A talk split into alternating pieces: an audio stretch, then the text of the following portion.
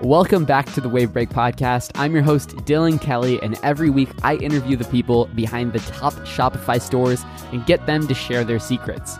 If you're enjoying the podcast, subscribe on iTunes or you can sign up for our podcast email list, which is in the show notes down below.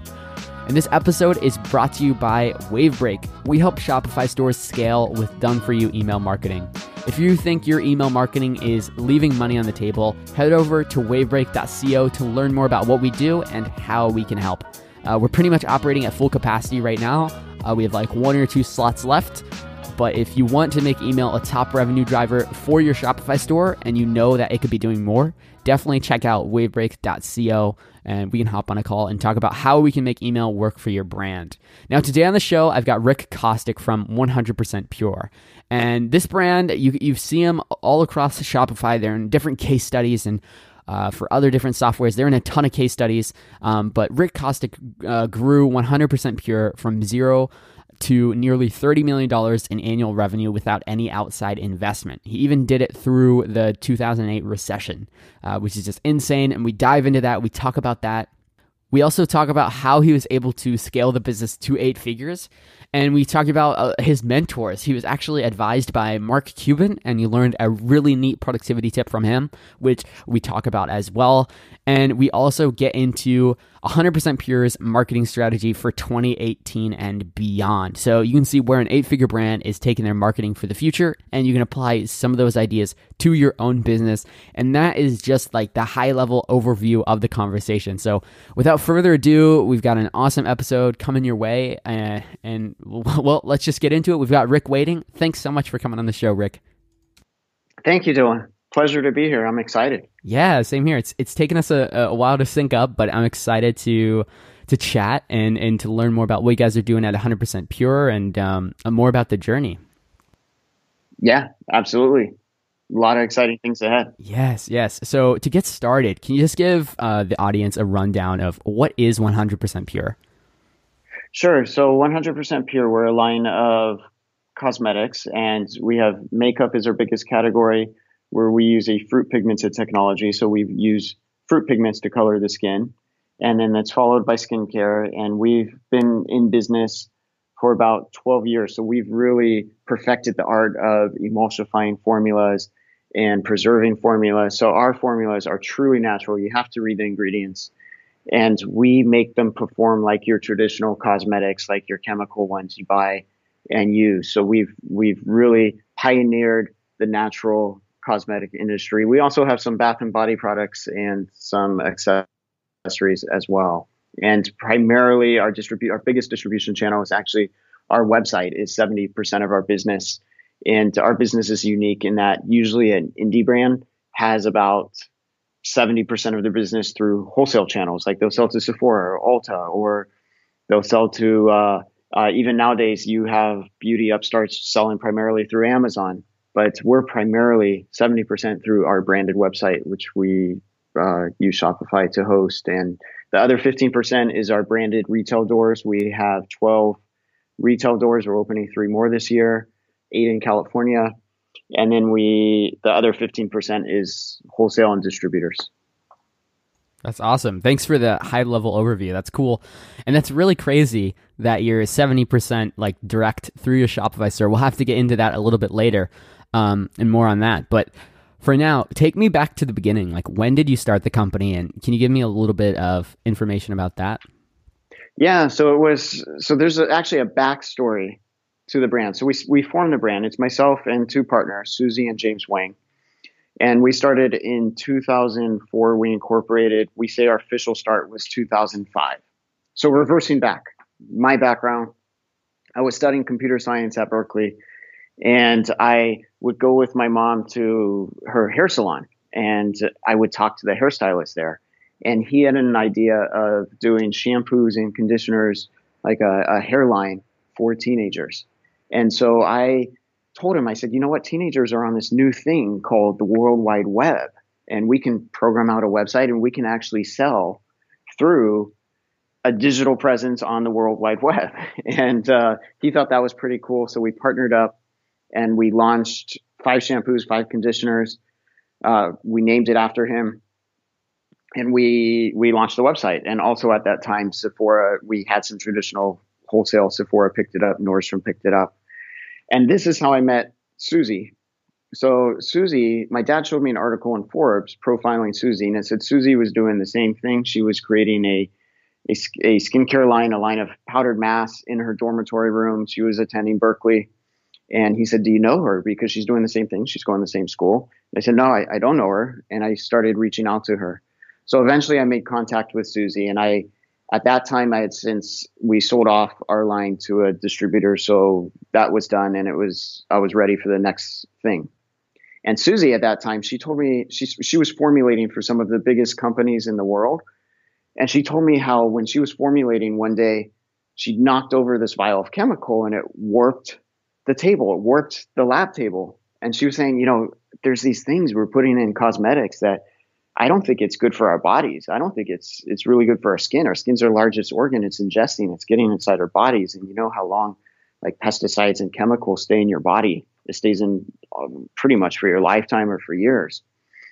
And I said, well, you know, do you enjoy formulating? You have this contract. She had a contract in front of her where she would be tied down for the next five to 10 years of her life formulating for this very large cosmetic company.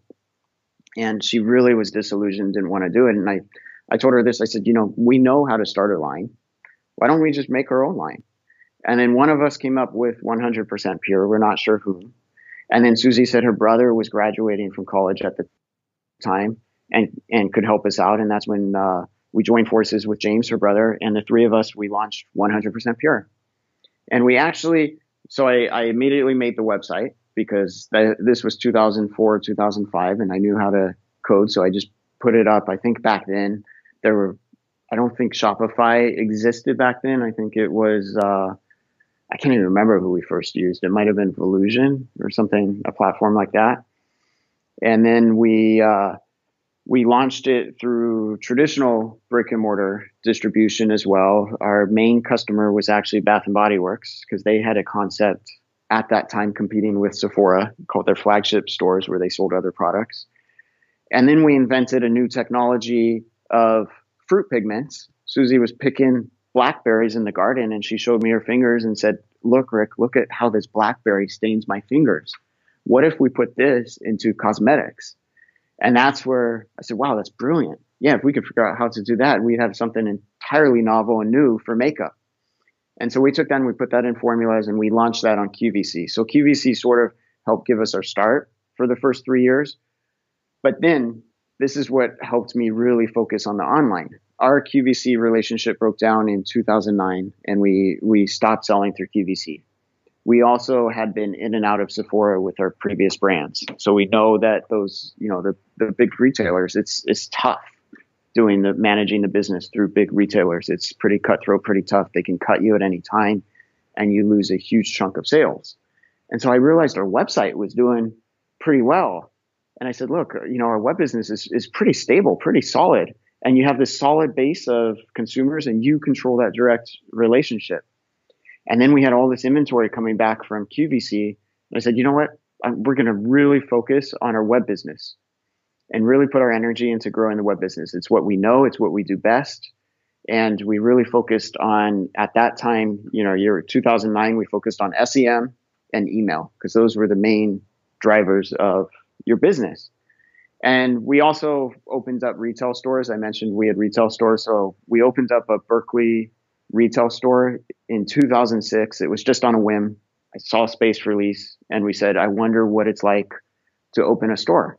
And we literally, we went to Ikea, we got shelves, we went to a sign shop, we bought a sign, and we went to Office Depot and bought a cash register. And we put our products up. It's on College Avenue in Berkeley. And we opened up shop and the community really supported us. So I'm, I'm very grateful to the, the Berkeley community for coming out and showing us support in our early days. So we have this great mix of web sales and retail doors, and we started opening up more retail doors and focusing on the web business. And it just from 2009 until 2018, we've grown the business, you know, about five times, five x. So it's it's been, and that growth has brought us to today. That's an awesome story. I don't even know where to start to dive in.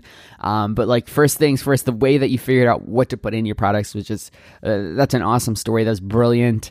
And I also really liked how you guys doubled down on what worked in a time where everyone was going wholesale. You saw this direct to consumer um, the opportunity and you went for it. And what's also interesting is that this was also the same time as the recession. What was it like building this business through a recession? I think a lot of people would say that, you know, things are going really well right now. Can you tell me a little bit about what it was like building your business through that recession? Yeah, so that's that's really interesting because yeah, things are going really well now, and, and recessions are inevitable. You know, it's the cycle; it happens at some point. And so the recession time was when we lost our QVC business, and where we really focused on driving the web business. And you know, I came up with a lot of uh, we had a lot of inventory at that time because we had the inventory come back from QVC. So I did a lot of promotional during the recession, and uh, our business actually went down between 2009 and 2010, but it went down because of the loss of the QVC business. It didn't go down because of the web business going down. The web business grew in the recession, and uh, it. We didn't. We were. I felt like we were a little insulated from the recession. It didn't seem that scary to us. I don't know if we were just we are younger then, so maybe just very fearless, more fearless. But uh, the number one thing is, you know, you got to watch out from your spending. Don't overspend overcommit. Make sure that you can weather the storm if a recession does happen. Right, right. That's smart. And so, fast forwarding to now, um, you said since then you've you've grown five x. You've grown a lot. You've got retail stores. Um, like, what size is the business now? Like, how many employees do you have? What's your revenue look like?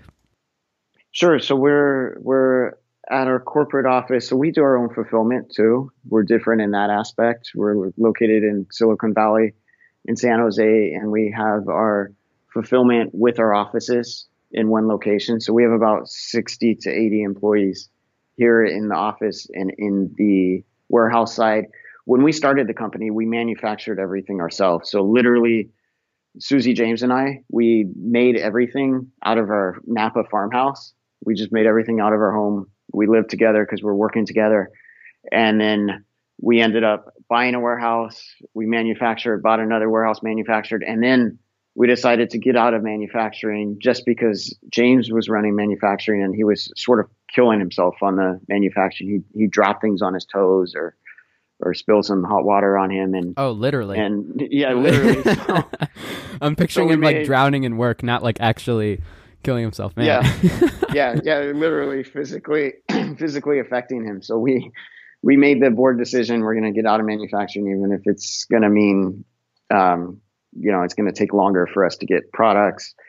Uh, it actually has uh, impacted us a little bit. So we're planning. I'm actually looking to build a new manufacturing facility, uh, maybe in California, uh, maybe not. We're working with the state of California to see if we can build it in California. And so I'm looking to get back into to manufacturing and I'm totally sorry, Dylan. I forgot your question that I was answering for you. no worries. It was um, I just asked uh, about like the size of the business now and how many employees. Ah, so we have 60 to 80 at headquarters. Then we have with our retail stores. So all told, we have 150. I also about a year ago I opened up a subsidiary in China.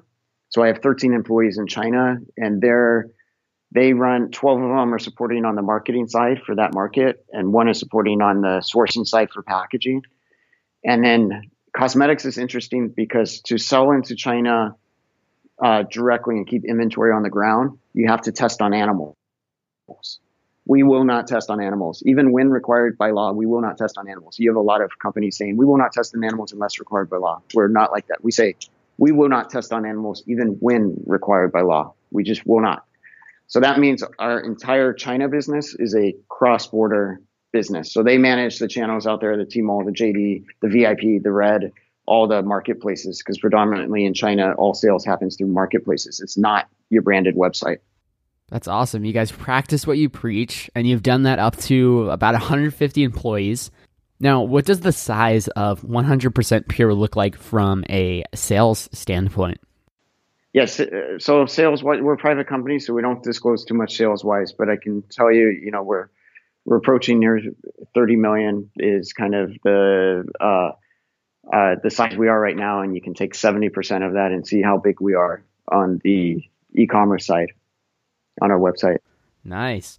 And so you took the business from from zero dollars uh, back at Berkeley to well into the eight figures now. You can't just spray and pray to, to grow your business. Take us inside your mind. Like, how do you know what to prioritize in your business? There's so many things you could be doing, but only so many hours in the day. Like, how did you how did you go from zero to eight figures? I know that's like a big big question, and we could talk forever about that but like how do you know like what to prioritize in terms of like okay you said like we have this we, we might move our manufacturing over and then you also got things going on in china. You have all these things going on but it doesn't seem like you're just like rushing into things. You've been in business for a long time. Like what does your your process look like for deciding those things? So it's really important in business and i've learned a lot over the years about how to run and grow a business and and manage employees and everything involved with that. But the number one thing is to stay focused. And this is something not just me speaking, but we uh, in the industry we won this thing called Beauty Pitch one year, and I got Mark Cuban as our company advisor or unofficial mentor for one year. And this was something he preached to me as well: was stay focused. You really need to be laser focused. So you lay out your strategy, or you you everything comes down to your mission. So number one, you need a mission for your company. If you don't have a mission, that should be your number one priority is to create your mission. Why your mission, your vision, and your values. You know, what is the purpose of your company? Why are you existing? So it's our mission to impact the lives and improve the lives of six billion people and animals. And it's really important that your mission is concise. You don't want it too vague. That's why we use six billion. And that's an audacious mission for us. And then we say, now how are we going to accomplish our mission? And you can break it down to granular. What can I do this year to get me further to my mission. So for us to get further to the mission this year, we need to get bigger because if we just donated all our money to people and animals to improve their lives, we wouldn't make a dent in that 6 billion number. So we need to focus on growing our company bigger so that we can make a dent in that number and we can actually achieve our mission. So this year it's about increasing sales and increasing profitability. Why profitability? Because you need that profit to fuel your growth. Especially if you're doing, you know, we're bootstrapped we didn't take in any investors. We bootstrapped the entire way along. And because we're bootstrapped, profitability is critically important because those profit dollars go back into your business to grow it. Without profit, you can't grow unless you're taking in outside money. So then I have my two goals, a profit and a sales goal. And then every employee reporting to me goes, is aligned, makes their own goals that's aligned to those two goals. So every decision in the company goes back to are we supporting our mission? Are we supporting those goals? Those goals are supporting the mission. So are we supporting those goals? And then, so that's one side of it. So your mission, setting goals, your vision, your values. The other side of it is you need to set a strategy. Now the strategy has to be aligned with your mission. So I laid, I switched our strategy. I mentioned earlier that we built this business, you know, with SEM, it wasn't that competitive. I think I was one of the first people on Google AdWords. And then you have everyone, you know, SEM is super competitive right now. It's not like it was before. It's not, it's, it's really expensive. So the next shift, the strategy I laid out, I said, Hey, I see a shift happening. You got to be able, and this is where you need to be able to transport yourself to the future, or at least be able to look into the future. And this just from, comes from researching and even listening to podcasts like this one is learning what's, what's the state of the landscape in the future and how can I gear my strategy around that? So the strategy I laid out based on what I see in the future is a content based one. Because right now content it's getting more competitive but there's a lot of opportunity in content. So we're on a major content push. So i've doubled down on that's writing blogs that's uh, even doing podcasts or um, taking, you know, creating video, creating photography. We have a videographer on staff. We have a photographer on staff. And it's also another part of that strategy is influencers. We're targeting the influencers to really connect with the consumers to drive the purchasing behavior. So you lay out your strategy, you lay out your goals, you put the two together and you really focus on that and don't deviate and always plan in the future. Don't plan right, right now what you're doing for this month always try to plan out what you're doing three, four months down the line and execute for now, but plan for the future. Wow. Wow. Lot to unpack there, man. That was a great answer. Um, yeah, sorry, that was that was a winded answer. Yeah. no, no, but I mean, you, I think you needed that much time to explain it. Like, I don't think you rambled or anything, but like the system and the strategy and the goals and the mission, like it all ties together, and it all starts with the mission, and then from there you have your goals, and then from the goals, what I think is really cool is like I think a lot of companies are just spraying and praying. I, I use that word already, but just like okay, here's our revenue goal or whatever, like they don't really know why. They don't really have a why. They don't really know how. And it might be the the founder's goal to get the company here, but like no one else on the team really knows the goal. Um, do you think that sharing the goals with your team and having everybody working towards the same goals and the same mission, uh, like, do you think that makes an impact on hitting your goals? Yeah, you, you brought up a very good point. So your mission becomes more critical when you're bringing others onto the team because you might start a business just because you want to make money and you're thinking, what's my mission? My mission is to make me rich. It's to make me a lot of money. Well, not a lot of people are going to want to work for you with that mission to make you rich. Who wants to work for you to make you rich, right?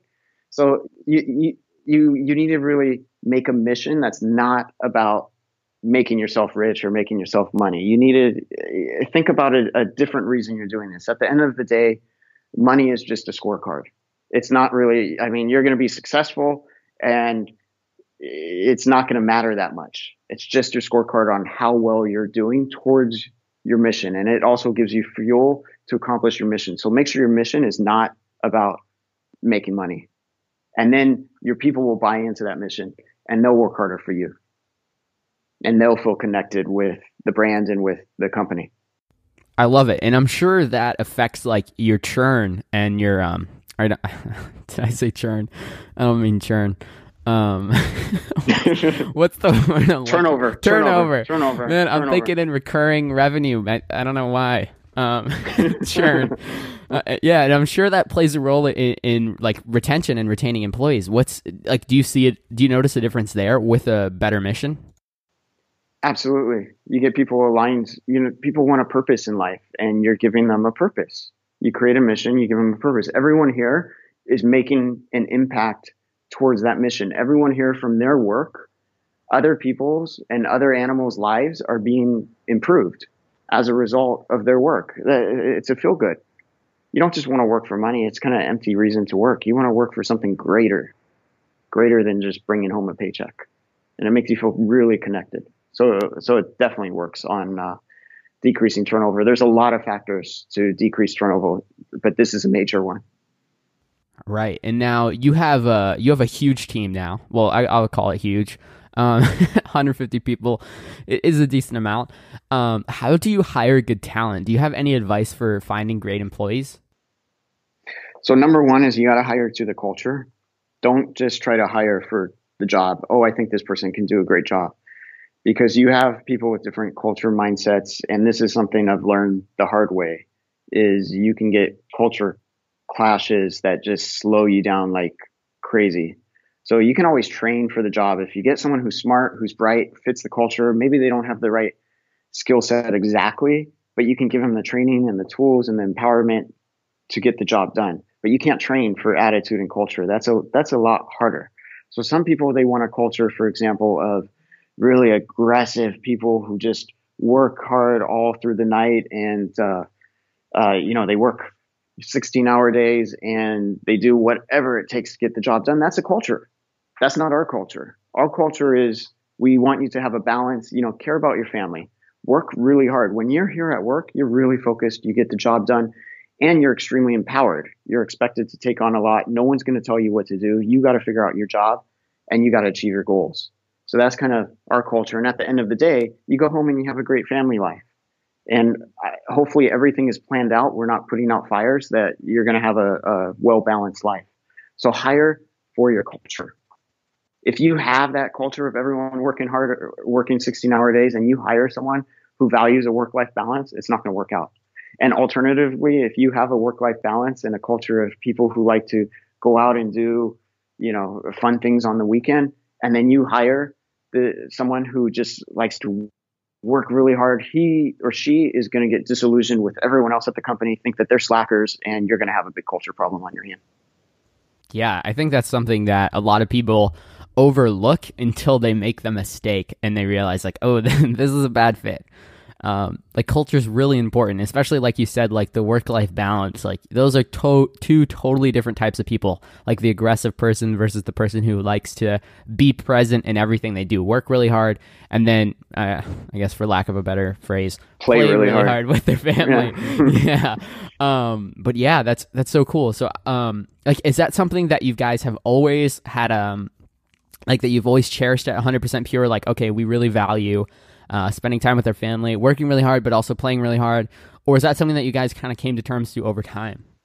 It's something I came to terms to over time, and and then the company came to terms to over time. It's not something I always had because I used to myself work like crazy and show myself working at crazy, stay at the office really late, and uh, but I've I've come to terms with that and realized I really need to set the example. So I make sure every day, yeah, I'm in at eight, but I'm out by five thirty six. You won't see me past six o'clock at the office, even if I'm doing emails at home and, and stuff at night. I don't want my staff seeing that I'm working. I want to set the example that, hey, get your work done during the day, work hard during the day so that you can be home with your family at night.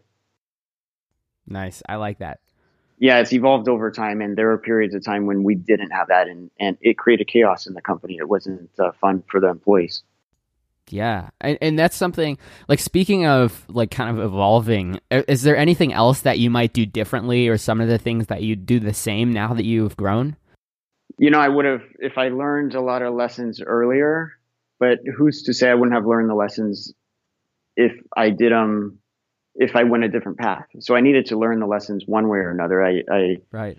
I, I, didn't have someone uh, telling me what to do. Uh, one of the things you can do is find a mentor. Mentors really help. I wish I had a mentor when I was uh, starting the company or more mentors to lean on to get advice on. A lot of it was just learning through trial and error, which I feel slows you down a little bit. But I really wish I knew about how to manage employees, keep employees focused, create goals, get everyone aligned around the mission. I wish I knew that earlier on. That's the one thing I would have changed. So now you've said you've you've been mentored by like Mark Cuban for a year. Right. Yeah. And yeah, so, that was awesome. Yeah, that that's crazy. So do you have mentors now and uh, do you still like do a lot of that? I I network quite a bit. So I talk to everyone in the industry. I make sure another thing that Mark Cuban taught me that really hit home was he said know your industry and I might quote him wrong, but he said know your industry better than anyone else. And so that's something I really take pride in is, is I know the cosmetic industry, I think better than 99.9% of the people. Uh, I know I'm not perfect, so there's probably some people out there that know it more than better than me, but I make sure I talk to as many people as possible about new technologies, new ways of doing things. I attend, sometimes I'll listen to, you know, I'm always learning. I'm, whether it's listening to podcasts or whether it's going to a conference to learn about new things. And I, I track competitors. So as far as mentors, I don't have any official mentor, but I have a lot of a network of unofficial mentors. Yeah, and that's powerful stuff, especially when you're that person in your industry and it's kind of like, "Oh, I need this or I want to learn more about this." And it's just like you shoot that email or you you call that person and they just pick up because it's like your friends. Like that's powerful. That's when you know you're powerful and you have a lot of I don't mean like powerful like destroy the world, but I don't know if maybe that's the right way to say. But it's like that's like a, a great place to be in if you want to like if you have a if you have a mission like you guys do at 100% pure and you're serious about um, achieving it. Right. Yeah. And I have a lot I in my network I have a lot of friends that are very successful and they help mentor me along the way, which I appreciate. How do you meet those people? Do you just like bump into them at conferences or what's that look like in practice? You know, sometimes it's introduction through other people you meet. In fact, that's a lot of it. So you might uh, meet a few people at a conference. You you always want to. One thing I notice with very successful people is that they're really positive people. And so one of the things is if someone's pretty negative, it's probably not so good to associate too much with them. You want to keep yourself around very positive people, and the positive people are really successful people. So that's how you first align yourself with successful people. So yeah, you can meet them at conferences, you can meet them at industry events. You have to get out there to meet people. You can meet them through even LinkedIn, you know, just reaching out to someone through LinkedIn and you can you can get to know other people who are successful who are related to your industry and then sometimes they will introduce you to other people and then your network just grows yeah and even if there's just a small thread like you connect with someone on linkedin and then six months from now you happen to be at, a, at the same conference as them um, they don't want to just sit around and twiddle their thumbs. They want to meet people that they know and they've heard of you. And it's just, I mean, I've had weird things like that happen to me where it's like I randomly connect with someone. The next thing I know, it's like they're going to this conference or whatever. And it's like, um, it's just like a little thing like that can like produce a big friendship just like out of nowhere. And then it's like you learn from it and you grow your business because of it. It's, it's really cool how that works. Right. Yep. That's exactly it. You got it. Speaking of the future and where you guys are going, you touched on content and how you guys are on a major content push right now. Like, what's that look like? Like, how are you, like, what types of content are you focusing on? Are you just testing a bunch of things? So, one of the areas we're focusing on is SEO and winning the, what I call the SEO war with uh, written content. So this is just writing blogs, and then it's it's not about just writing the blog. You got to write the blog, and then you have to add the pictures. You have to tag it appropriately. You have to have, you know, the right amount of backlinks in the blog. And then when you write a blog, you think about what is this blog answering? What question of the consumer is this answering? What are they typing into Google that this blog is going to come up and give them what they want from that, what you're typing into Google. And whatever you're typing in Google, it has to be searched for by a lot of people. It can't be something that's searched for by like uh, 20 people a month. You want to go after, you know, some bigger keywords. And then with those blogs, you need them to rank because you could write a blog and if it doesn't get ranked, nobody's going to see it. The purpose of writing the blog is to get ranked high on SEO and then draw people into your brand and into your website and you get them pixeled at the same time when they click on that blog and come to your website. So that's one area of content. So blogs are both writing and photography. And then other areas of content are videography because the future is video. You know, as we increase internet speeds and you know, you started to see, you know, when Instagram launched, it was just pictures, but now it has video on there as well. Video is going to get more and more commonplace. And then with that longer video on YouTube, YouTube, you know, everyone's on YouTube. You can just like SEO on Google, you have SEO on YouTube. So we need to create more content for YouTube. We haven't quite figured that out yet. Our YouTube presence is very small, but uh, I believe this is our strategic target for the future is video. Yeah, before you know it, you guys are going to be everywhere. yeah. and that's, yeah, and that's definitely going to help you achieve that mission of helping all those people and animals. Yes, it, it will. And educating people. Through education, we can also help improve people's lives. So creating content helps create that education on why you should use healthier products. Before we sign off, um, do you have any closing thoughts or words of advice to end on? Whether somebody's at they just passed a million in total sales, or they just got into the eight figures. You just have to stay focused and enjoy it. Make sure you're having fun. Make it fun and enjoyable. You know, business is fun, so make sure whatever you're doing, it's fun. That you have a purpose and that you stay focused. Don't lose focus. That's my number one word of advice. I love it. Um, where can we go to learn more about you and 100% Pure? Yeah, so our website is 100 spell out percent. So 100 P E R C E N T P U R E. So spell out percent pure. 100% pure. Dot com. All right, cool. And I'll link that up in the show notes below. So be sure to check that out. Um, we'll have to spy on your SEO strategy and keep watching your blog to, to see how that does. yeah, it's doing really well. We'll keep you uh, accountable. Even Shopify used our blog as a case study, which is nice on their site. No way, that's awesome. Yeah, because our awesome. blog is one of the top I'll, performers. That's great. I'll link that up in the description as well. Great. Well, hey, thanks so much for coming on the show, Ric. You dropped a lot of valuable knowledge bombs. I really appreciate it. Yeah, yeah, no problem, Dylan. Anytime. Enjoyed it. Thank you that wraps up this episode. If you want to scale your Shopify store with done for you email marketing, head over to wavebreak.co to learn more about that.